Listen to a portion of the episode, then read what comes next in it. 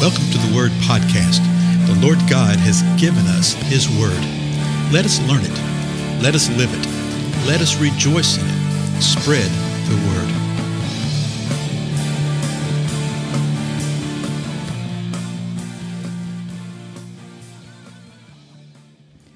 Blessings, everybody. This is Dale. Thank you so much for joining with me today.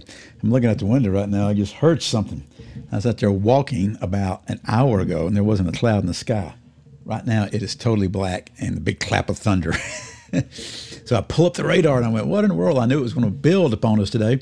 But there's actually three or four lines of thunderstorms moving through quickly.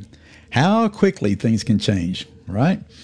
So, anyway, we are in Acts chapter 7, and we've seen in the previous episode where Stephen is answering uh, the religious powers to be. They'd ask him a question, you know, are these things true? And he's given them a, reminded them of their history. So, I want to back up a couple of verses, Acts 7, uh, verse 39, where he's talking about Moses. And right here is how the people did not listen to Moses. And verse 39 says this Our fathers were unwilling to be obedient to him but repudiated him and in their hearts turned back to Egypt. So let me stop there for a moment. So we know the account uh, of what happened. And he's, the next verse I'm about to speak of it, where they made the golden calf and everywhere, and they and they wanted the, the leeks and the onions and the garlic, what they considered to be the good food of the slaves, right? And so they were turning against Moses and turning against uh, God. Verse 40 says this The people were saying to Aaron, Make for us gods who will go before us for this Moses who led us out of the land of Egypt, we do not know what happened to him. He went up to the mountain and he hadn't come down yet. So they put pressure on Aaron. Verse 41 says this At that time, they made a calf and brought a sacrifice to the idol and were rejoicing in the works of their hands. And that's where we left off in the previous episode. So what happened? They came along and they made their own God. They got Aaron to melt down the gold and create this golden calf. And they brought sacrifice to this idol. And they were saying, Oh, this is the one who brought us out of Egypt, this God right here. And it's described here that they were rejoicing in the works of their hands. Folks, let me tell you, I think that we so, so err in this way today that we actually give more praise, adoration, and glory to the works of our hands than we do the Most High God. Just listen to how people who profess to be true believers, and I, and I believe a lot of them are, they actually are true believers, but just listen to how we talk. Listen to what we say. We talk about our church, and we're not even talking about the ecclesia. We're not even talking about the body of Christ. We're talking usually about the building. Are we talking about the gatherings, about the organization, or the things that we do? And then we do all these things that we create and that we come up with to try to be, quote, relevant, unquote, to try to attract attention of people who are unchurched and try to get them to like us and try to get them to come and gather with us when we gather. And we don't do what the Word of God says. We literally grasp at straws repeatedly over and over and over and over and we rejoice in the works of our hands. And then we wonder why there's no true presence and power of God. We wonder why people, when they do come, they vote with their feet. They like the people, they come and they have friends and this and that. But after a period of time, they realize I am receiving nothing here. The Word of God is not being preached. At best, the Word of God is being used as a pretext to then launch on other things. That's what usually happens in most pulpits in the area where I am. Okay? The Word of God is just a pretext to say other things, to try to motivate the people, try to get them to do this, to rejoice in the works of our hands and the great deeds that we're doing for God. And we re- continually refuse to do what God tells us to. And we do all we, we get committees together, we get conversations together, we get all this. Okay, what what what do we need to do? We need to be doing something.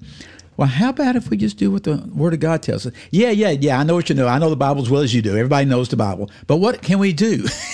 and you go, let's do what the Word of God says. Well, if somebody would just say, well, what does it say? What are you talking about? Would that not be a wondrous thing? Okay. But they're, they're even uh, reticent and hesitant to even say that. They don't want to do that. We want to be able to tick off certain boxes to say we've done certain things, and then thousands of people flock to us, and us think that we're really hitting the lick for God. And what we're really doing is we're wanting to rejoice in the works of our hands. It's a real problem, folks. Well, verse 42 continues on. Stephen says this But God turned away and delivered them up to serve the host of heaven.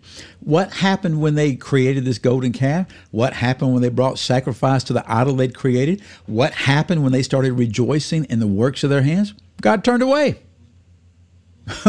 you want to know why you don't see what you think you need to be seeing? Because God has turned away. And not only did God turn away from them, He delivered them to the host of heaven. Well, that's an interesting thing, isn't it? Let me finish the rest of this sentence and the rest of this verse. But God turned away and delivered them up to serve or to worship the host of heaven, as it is written in the book of the prophets.